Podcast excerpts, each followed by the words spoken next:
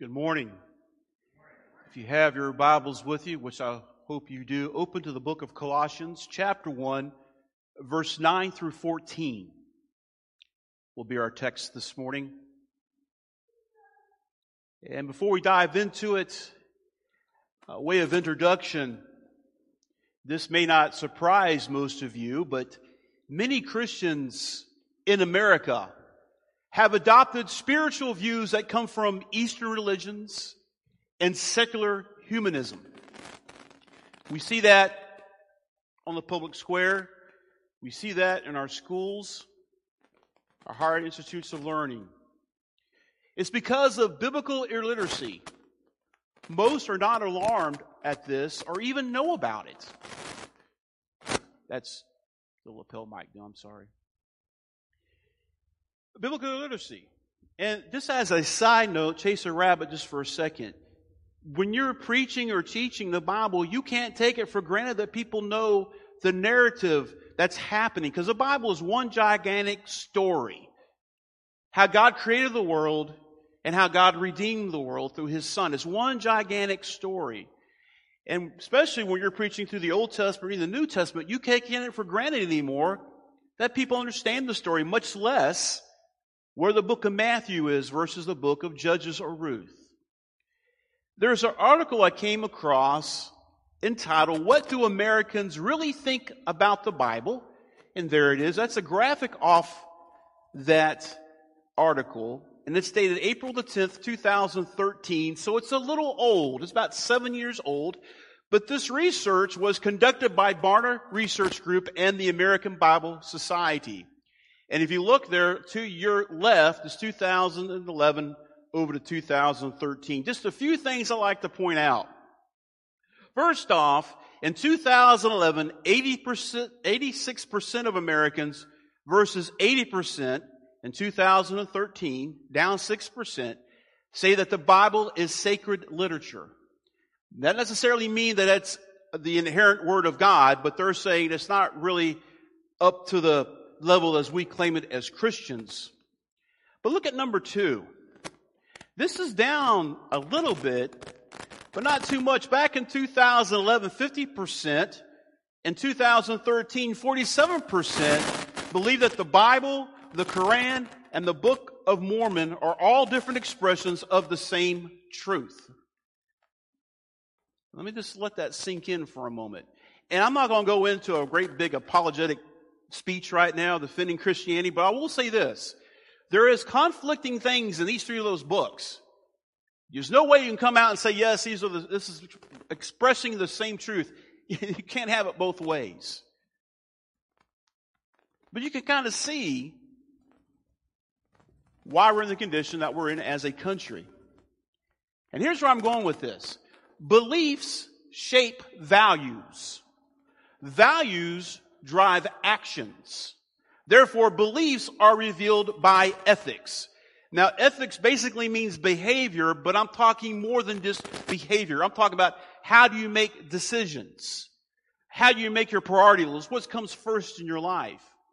And so what you believe about certain things, people can look at your behavior, your ethics, how you prioritize your life, and, and kind of deduct what's really important to you. In fact, I heard this done. I, I didn't see it, but I heard on the radio that the preacher was talking about tithing. And he said, I want you to take out your checkbook or your wallet and hand it to the person to your left or to your right, cannot be related to you or front or back. So you could hear some people rustling around, past the stuff. And then he said, now I want you to give the way God commands. And some people kind of laughed. He said, it's easy to give because it's not your money. The reality is, it's not my money anyway. It belongs to God. God entrusts me with it. But that's, if you want to see what's important to people, where they spend their money, where they spend their time is a pretty good indication what's important to them. Now, people often reject the truth of Christianity because of some of our behavior, our ethics. Because it's said this way, who you are speaks so loudly that I cannot hear what you say. In other words, our actions speak louder than our words. Now, Paul knew this. And he prayed that the Christians at Colossae would be filled with the knowledge of God's will and all wisdom and spiritual understanding. Why is that? So that they would walk in a manner worthy of the Lord. So let's read the text together. Starting in verse 9 of chapter 1. For this reason also, since the day we heard of it, we have not ceased to pray for you and to ask that you may be filled with the knowledge of his will and all spiritual wisdom and understanding so that you may walk in a manner worthy of the Lord. To please Him in all respects, or another way, to please Him in every way, to be fully pleasing to Him. How do you do that? Bearing fruit in every good work and increasing in the knowledge of God, strengthened with all power, according to His glorious might, for the attaining of all steadfastness or endurance and patience. A better word instead of patience may be long suffering. Joyously or with joy, giving thanks to the Father who has qualified us to share in the inheritance of the saints. There's that word again, hagios, holy ones. In light. For he has rescued us from the domain of darkness and transferred us to the kingdom of his beloved Son, in whom we have redemption and the forgiveness of sins. Wow. It kind of hard. I almost start jumping up down when I read that last part. Because it reminds me what God has done in Christ, not only for me, but for everybody who believes in Christ. But let's go back up to the beginning. For this reason also, since the day we've heard, he tells the Colossians, uh, the Christians at Colossae, we have not ceased to pray and to ask. Now, for this reason points back to verses three through eight about their faith in Christ, their salvation. And Paul is expressing great joy for that. And that joy has continued on, like he says, since he heard it. And he says that back in verse 4 and in verse 9 here. Their faith had not only resulted in joy, but also an occasion for prayer. He knew the dangers of heresy. He knew what damage that would do to the church. And he's concerned about the future of the church. Look what he says. Pray, praying and asking. Now basically those two words are synonymous with each other. But when they're used together, it brings on a little slightly different aspect. In other words, praying is about what you think it is, is your entirety prayer life, how you pray, when you pray. But he says, not only am I praying, but specifically I'm asking. And what it's telling us, he's specifically petitioning God for something on their behalf. He is asking God to intervene in the people's lives for who he's praying for.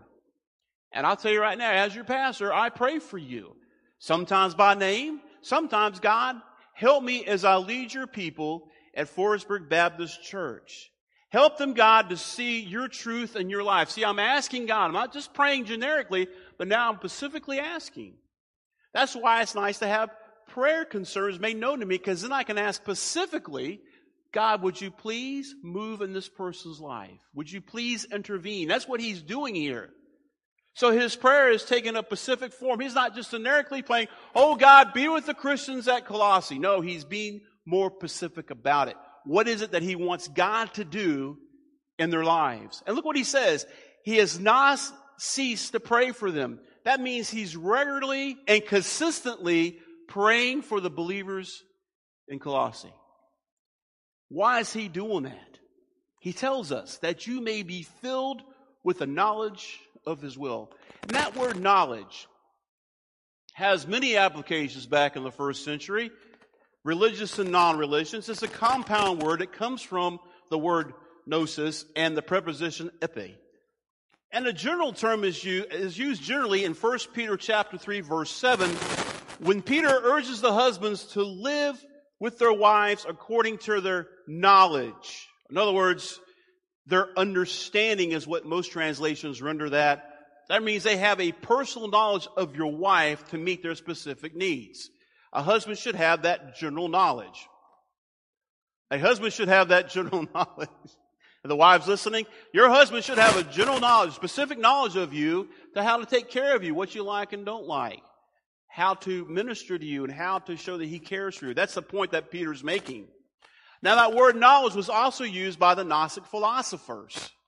See, the Gnostic philosophers believed that the best way to have enlightenment is through knowledge because it bridged the gap between the visible, material, and evil world and the invisible, spiritual, good world of reality. And the battle for good and evil happened on the spiritual realm, on the spiritual world. And for the Gnostics, the visible world was influenced or even controlled by spiritual being, beings, which they call aeons. So what's going on is that you have the spiritual world and you have the material world, but the material we live in is evil. We can't, we can't do anything for ourselves. So they believe in having a special knowledge.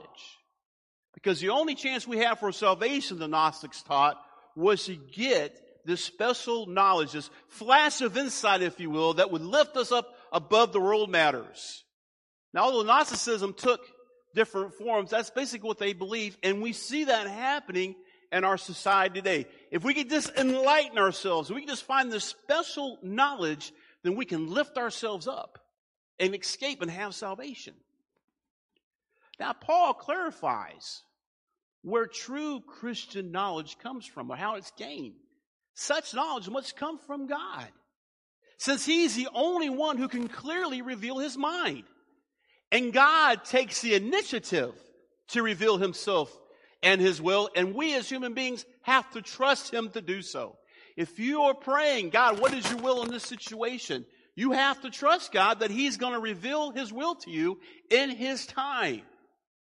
It is God that discloses knowledge of Himself. Now bear with me. We cannot simply learn to know God. Most truths can be learned. Divine truth must be revealed. For example, the Bible. The Bible is the Word of God. He revealed Himself to us through His written Word and through the living Word, His Son, Jesus Christ. There's no special knowledge that we need or can gain. Everything that we need on this side of heaven for salvation and living is found within His Word. And there's a lot of people out there telling you, no, it's Jesus plus this or the Bible. No, it's not. It's only through Christ, through faith in Christ, what we are saved. By grace alone, through Christ alone, are we saved. We have to get back to the Bible. And that goes back to my point with the survey. People may say, yeah, I believe the Bible to be important, but no one seems to want to pick it up and read it and digest it and study it. See, when you study the Bible, it's not just reading it aloud, but it's going down deep. Way I do it, for my personal time and for sermon prep, I'll read the passages, just let it marinate on my mind and in my heart. God, what is it you're saying here? What is it you want me to say to your people? But the first question I must ask, God, what is it that you're teaching me? What is it how you want to apply it to my life? So he says he wants them to be filled with the knowledge of God's will in all spiritual wisdom, he says, and understanding. Now, wisdom is the acquisition of knowledge and the application of that knowledge. So you can have all the knowledge in the world, but you don't have wisdom until you apply that knowledge to a specific concern. It's the ability to act and think spiritually. Spiritual wisdom goes beyond natural wisdom, and we must place ourselves in that spiritual environment with the hope and expectation that God will reveal His will regarding specific matters. It's His will that you'll be gain all this knowledge and spiritual wisdom and understanding. The point is not the difficulty in knowing God. It's the attitude by the seeker that, of such knowledge. Why are we going there? And in verse 15, he answers this question. Look what it says. In Christ, God always makes himself known. Look at verse 15 of chapter 1. He, Jesus, is the image of the invisible God, the firstborn of all creation. So when you look at Jesus, you look at the face of God. You know how God acts and feels in certain situations? Go back and read the Gospels. See what Jesus teaches, how Jesus reacts, his behavior, and you're seeing God revealed through Christ. His love, his mercy, his compassion, and by the way, even his anger. Do you remember when he came into Jerusalem? The triumphal entry we call the last week, the passion we call to his last week. He goes in Jerusalem, he's hailed, blessed is he who comes in the name of the Lord. and he had the palm trees, he's, the palm branches, he's going in Jerusalem. One of the first places he goes is to the temple and tells them, You have turned my father's house into a den of thieves. They're transferring money over to temple and they're cheating people. Jesus got mad. He was angry. But how he handled his anger and what he did in that moment is to show us an example. It's okay to be mad. It's okay to be angry. But how do you work through that and how do you express that makes all the difference in the world. So why is he praying that they be filled with his knowledge? Why is he praying that they be filled with his knowledge and all spiritual wisdom and understanding? And here comes the major point of the whole text. So that you may walk in a manner worthy of the Lord. Paul is letting them know I'm praying with a goal in mind. Wisdom applied to living. Not just the fact of gathering all the knowledge, but putting it to application in your lives. He's after transformation of character and witness. He wants God to do such a work in their lives. They'll be transformed by God's truth. Here's another point I like to make. You can have all the knowledge of God. All the, you can have all the scripture memorized that you want. And you can just spout it off. But really, do you know it in here? Is it in your heart? What does Jesus say? Many will come to me on that day and say, Lord, Lord, didn't I do these wonderful things in your name? He doesn't deny that they did all those things, casting out demons and so on and so forth, but he denies that they ever knew him. I can be the best orator, the best preacher, I can know all this knowledge, but it's one thing having a knowledge, it's one thing applying that knowledge to my life and living it out. And this idea of walk, that walk is a word that they would understand as living. Now, in the Old Testament, the proper response to God is that walk. How do I live out my life? And rabbis devoted much time and thought to how that would go about, what God required. And one of the first commands that we see given to Abraham, Jesus, I mean, excuse me, God says, walk before me and be blameless. Genesis chapter 17, verse 1. From that time on, the term walk was synonymous with obedience to the grace of God. So it's not just intellectual knowledge that, that Paul is after for them. He wants them to have ethical changing going on, a transformation of their character, changing how they think. You ever heard the song growing up? Now, bear with me, I'm not a very good singer. The wise man built his house. Oh, it starts with the foolish man. Foolish man built his house upon the sand. Foolish man built his house upon the sand. The foolish man built his house upon the sand, and the rains came tumbling down. Well, I'm not going to sing the whole thing. But basically, it talks about the rains came in, the floods came, rains came down, the floods went up, and his house went splash. Well, in Luke chapter 6, verse 46, and Luke 6 is where you can find that story. Specifically in verse 46, Jesus says, Why do you call me Lord, Lord, and not do what I say? And he gives illustrations about the wise man and the foolish man. It bears application here. Not just have these facts of God, not just to know what he says, but to apply it and live it out. Because Jesus says in that story, that parable that he said, if you hear me, hear my words but don't put them to practice, you're like that foolish man that builds his house upon the sand. And when the storms of life come, your house is going to fall. But if you hear my words and you apply them and live them out, then you're going to be like that man who builds his house upon the rock, and the rains will come down, the storms of life will come, and it will stand firm. Dearly beloved, we're going through a storm right now. It's called COVID. Have you noticed it?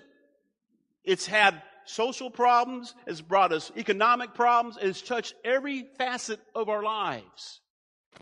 And if we don't build our house upon the firm rock of Jesus Christ, our life is going to go splat. And the world is watching us. How are we going to respond to all these challenges that we see? Are we going to stand firm on the truth revealed in Christ? Are we going to run to something else? Now is the time for the church to rise up and say, look, there's one answer for all this, and his name is Christ. He tells them, how do you walk in a manner worthy? By bearing fruit, it says, in every good work and increasing in the knowledge of God. Those are two participles that are in the present tense, which means it's stressing, stressing the notion of progress. You keep learning, you keep bearing fruit, you keep increasing, you never stop. Now, bearing fruit could talk about evangelism, witnessing to other people, making disciples of all nations. But I also tell you, talking about the fruit of the Spirit found in the book of Galatians. The fruit of the Spirit is what? I wish the Wednesday Blast kids were here. They could tell you love, joy, peace, patience, kindness, goodness, gentleness, and self control. Against such things there is no law. We should be bearing that fruit. At, if we consider ourselves Christians, follower of Christ, we should be juicing that fruit in our lives. And it doesn't stop. It keeps on producing. And he says, increasing in the knowledge of God. Increasing in understanding both here in my brain, but also as I serve him. Obedience to the work of God brings further knowledge of God. And this demonstrates that God's will is related to growth in Christian experience. Christian service is a natural response to the will of God. Gaining spiritual understanding is a natural response as well. There's a close relationship to the two. So as I respond to God's will, do His work, then I understand who God is. I increase in my knowledge. Uh, that's true. And Tammy, yeah, way in the back. My wife and I will tell you this is true. We went to John 3.16 inner city mission. Never been before, never been in that environment before. We were going to the projects, knocking on doors. Oh yes, I was out of my comfort zone. The first day was so hard. I'm not going to go into it. The first day was so hard. Some of us wanted to go home. We don't know if we can do this or not. It was hard. It was tough. But we stuck with it. And the things we learned about God and how He works and His will, you cannot put, I can't express to you how much we learned through all that. And now we come to VBS, we come to Blast, and the kids are yelling and screaming. We look at each other, this is nothing. Remember, remember the mission way back when? And God's prepared us. So when you, when you do Christian service, when you serve God, you learn about your personal faith, you learn more about God, and you learn more about His will. God's about pulling you out of your comfort zone, not to be mean, but He wants to reveal more of Himself to you. Because when you go out there beyond your comfort zone, you're going to rely on Him. God, we need you. And that's when God does His best work. When we strip ourselves of everything else, that God, this is all on you. I'm trusting you for everything. That's when He does His best work in us. Look what He says next. Strengthen with all power according to His glorious might. This is the third participle explains how to walk in a worthy manner. Strengthen, enable, to give one's capacity, make strong, and empower. The potential to exert force in performing the same function. It stresses the nature and application of the power available. See, they knew they, they needed power. They needed strength to do what they were called to do, to endure the circumstances of life. We need it as well. And God is telling us if you have knowledge of my will and you're working in service to me, I'm going to give you the strength that you need. And specifically for what? For attaining steadfastness and patience. Let me tell you, if you're going to serve God and live differently in this world, you're going to need some endurance. You're going to need some patience. I can't tell how many times I've said something about patience or preached about patience. As soon as I walk out the door, here's a perfect opportunity, Tim, for you to exercise patience. And I bet it will happen sometime today because I just said that. Endurance is the capacity to bear up under difficult circumstances. Patience can be defined as a state of emotional calm in the face of provocation. And both of these are to take place without complaining or irritation. Because neither circumstances or people are to upset the person who walks in the will of God. Did you just hear that?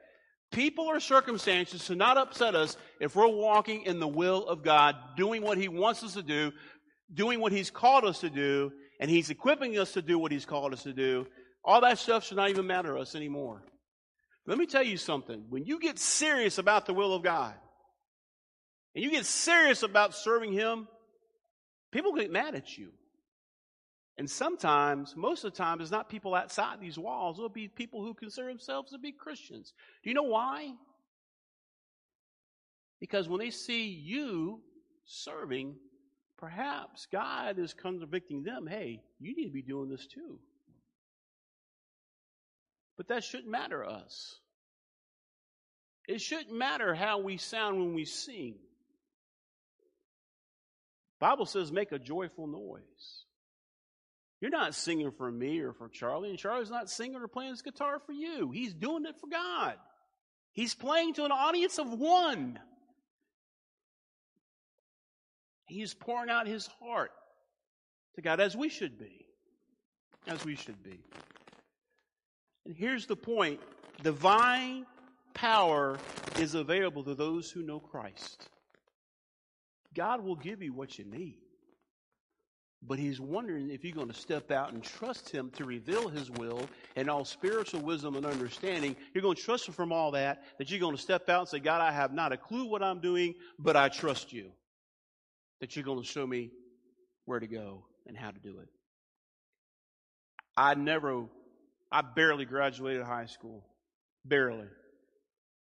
Never did I think in a million years I'd end up at Southwestern Seminary. There I sat in convocation, the beginning of the academic year.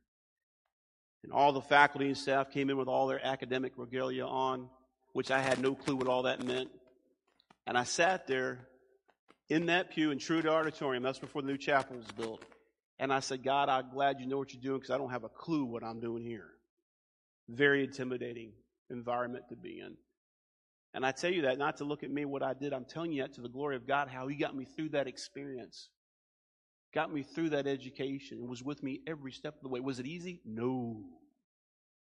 I wanted to quit at times. This is too much. I can't do this. I'm too stupid. I'm too dumb. And right now, I know some of you hearing that in your head right now. You can't do that. You're not equipped. You, you, you're not smart enough. That's the enemy talking to you. Listen to what God's telling you. No, you're right, you can't do it on your own, but I will equip you if you just trust me and step out and say, Yes, I am. I will do it, God, whatever it is that you called me to do. He also says, giving thanks to the Father who has qualified us to share the inheritance. Giving thanks is that fourth participle. So we should be walking, increasing, bearing fruit. We should be strengthened with all power to the glory of his might, and then giving thanks to God. And notice it's not just giving thanks. What's the adjective that comes right before thanks? Joy. Makes all the difference in the world. A heartfelt, genuine thankfulness grows out from the salvation experience. We should never forget what God has done for us. And we should allow that life changing experience of salvation to bring us joy on a daily basis. If everything else is going wrong, and you have one of those days where you feel you can't do nothing right, step back, take a breath, close your eyes, whatever you got to do, and say, Thank you, God, for saving me. Perhaps that's what the church in America needs to do, like it says in Psalm 51, verse 12. Restore me to the joy of your salvation and sustain me with the willing spirit. Think about that time when you accepted Christ when you stepped out in salvation, you gave your life to Christ, and the weight that you feel lift off your shoulders, that joy that you felt. Perhaps some of us have forgotten that. The peace that comes from it. Am I concerned about our country? Yes. But nothing and no one can take my salvation from me. And that brings me the peace of God that goes beyond all human understanding. And notice that the thanksgiving, as he said, is to the Father rather than Jesus the Son. Why is that? Because the Father initiated the plan of salvation, the Son accomplished it. And God the Father is to receive thanksgiving, as he says in the following verses, because he qualified believers for an inheritance, he rescued believers from darkness, and he brought believers into the Son's kingdom. Shared in inheritance brings up imagery of the Old Testament. How they went into promised land and they were to share the inheritance. Each tribe was given their portion of land. And he's comparing God's work then until now. how God gives us a spiritual inheritance, the redemption that is in Christ. God takes the initiative in bringing believers into his righteous presence. Think about that. God wanted you to bring, bring you into his presence. He took care of it. Salvation and ministry require specific characters, uh, specific character qualities that we can't possess for ourselves. God qualifies us for supernatural working. He says in 1 Peter 1 6, and he's quoting Leviticus 11:44, Leviticus 9 2, and Leviticus 27, you shall be holy, for I am holy. No one can claim to be holy apart from God. It's God who makes us holy through the shed blood of Christ. Sons of light, the holy ones, the saints. It's telling us what God did is He did for His people.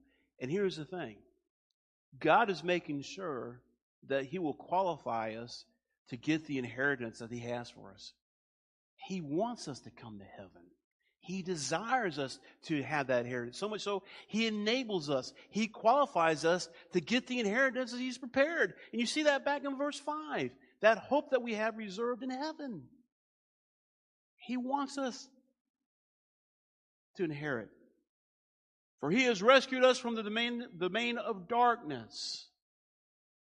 That parallels Acts chapter 26, verses 15 through 18.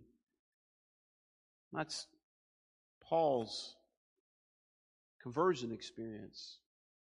Both of those talk about the domain. And in Paul's case, the domain of Satan. Um, excuse me. In Acts, it's the domain of Satan, but in Paul's account, he was in darkness. In this account, he's in darkness. But that word authority simply means the right or hold over authority, sphere of authority, but doesn't point to the legitimate right to, does, does point to legitimate does point to legitimate right to rule, but doesn't necessarily the power that's needed to do that. But God, here's the point God invaded Satan's territory and delivered his people from it. He's transferred us to the kingdom of his beloved Son in whom we have redemption. Redemption and forgiveness. Redemption belongs in the slave market regards to a price that one pays to get someone out of bondage. So we can sit and ask ourselves, well, how can that be? Forgiveness implies a free act of grace, but redemption implies a payment.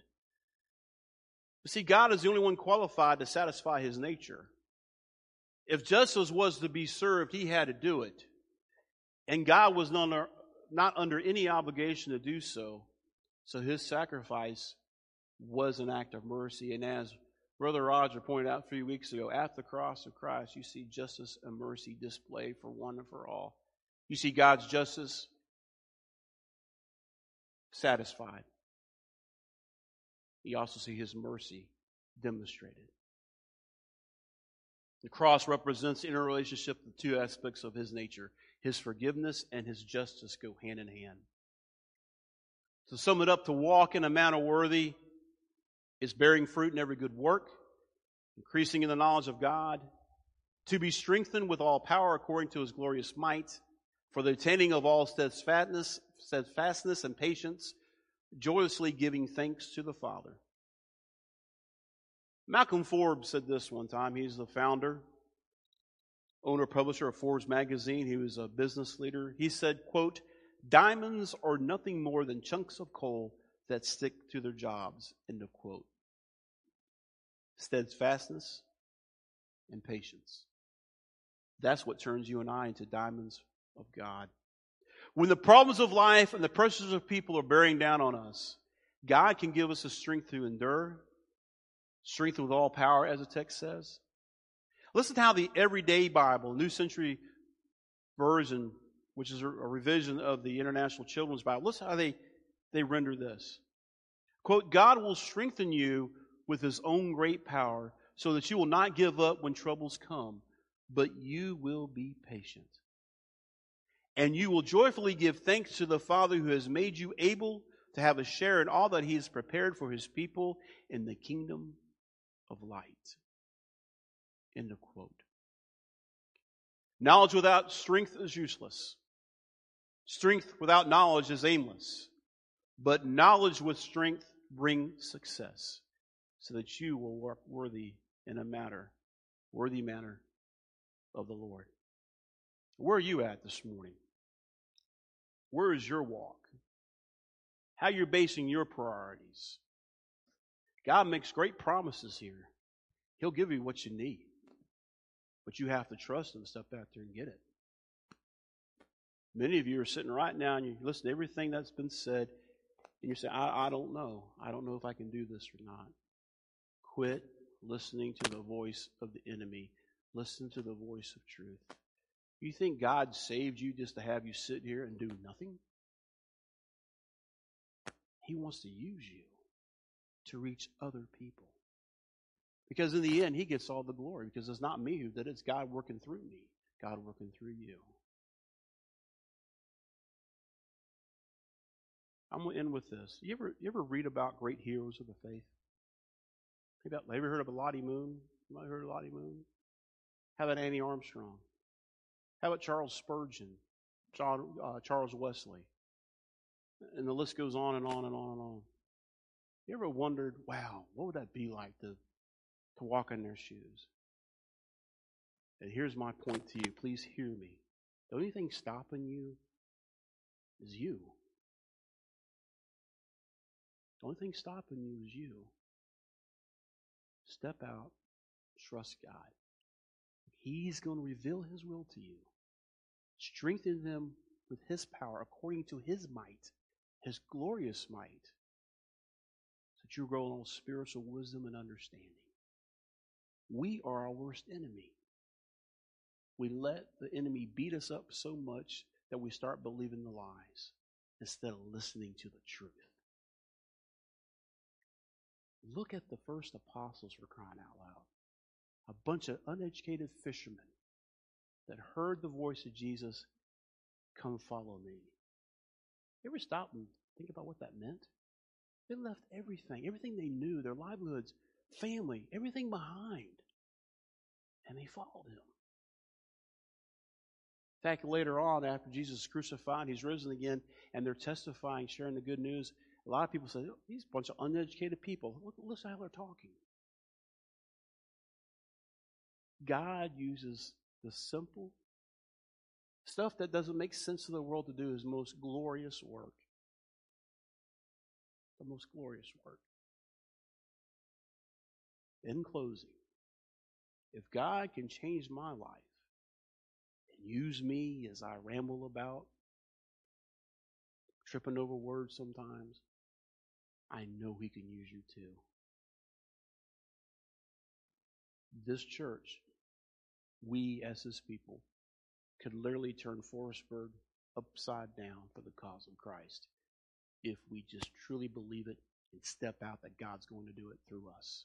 Heavenly Father, we thank you for this day. We thank you for this opportunity to come together and to worship you and to lift high the name of Christ. Father, I pray as the ones here and the ones joining us through the internet, as they hear your word proclaimed, dear God, I pray that you would block out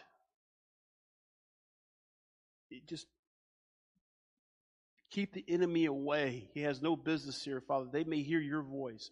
Father, tell them how much you love them. Remind them of the great work you've done for them. Remind them of the great love you have for them. And Father, remind them how you desire to use them in ways they can't possibly understand. Father, remind them you're with them every step of the way to empower them with your strength. Father, remind us as a church. We thank you for your many blessings, and we thank you for what you've done these past few weeks and months. But Father, we know there's more work to be done. And Father, continue to move among us. Continue to speak to our hearts. In Christ's name we pray. Amen.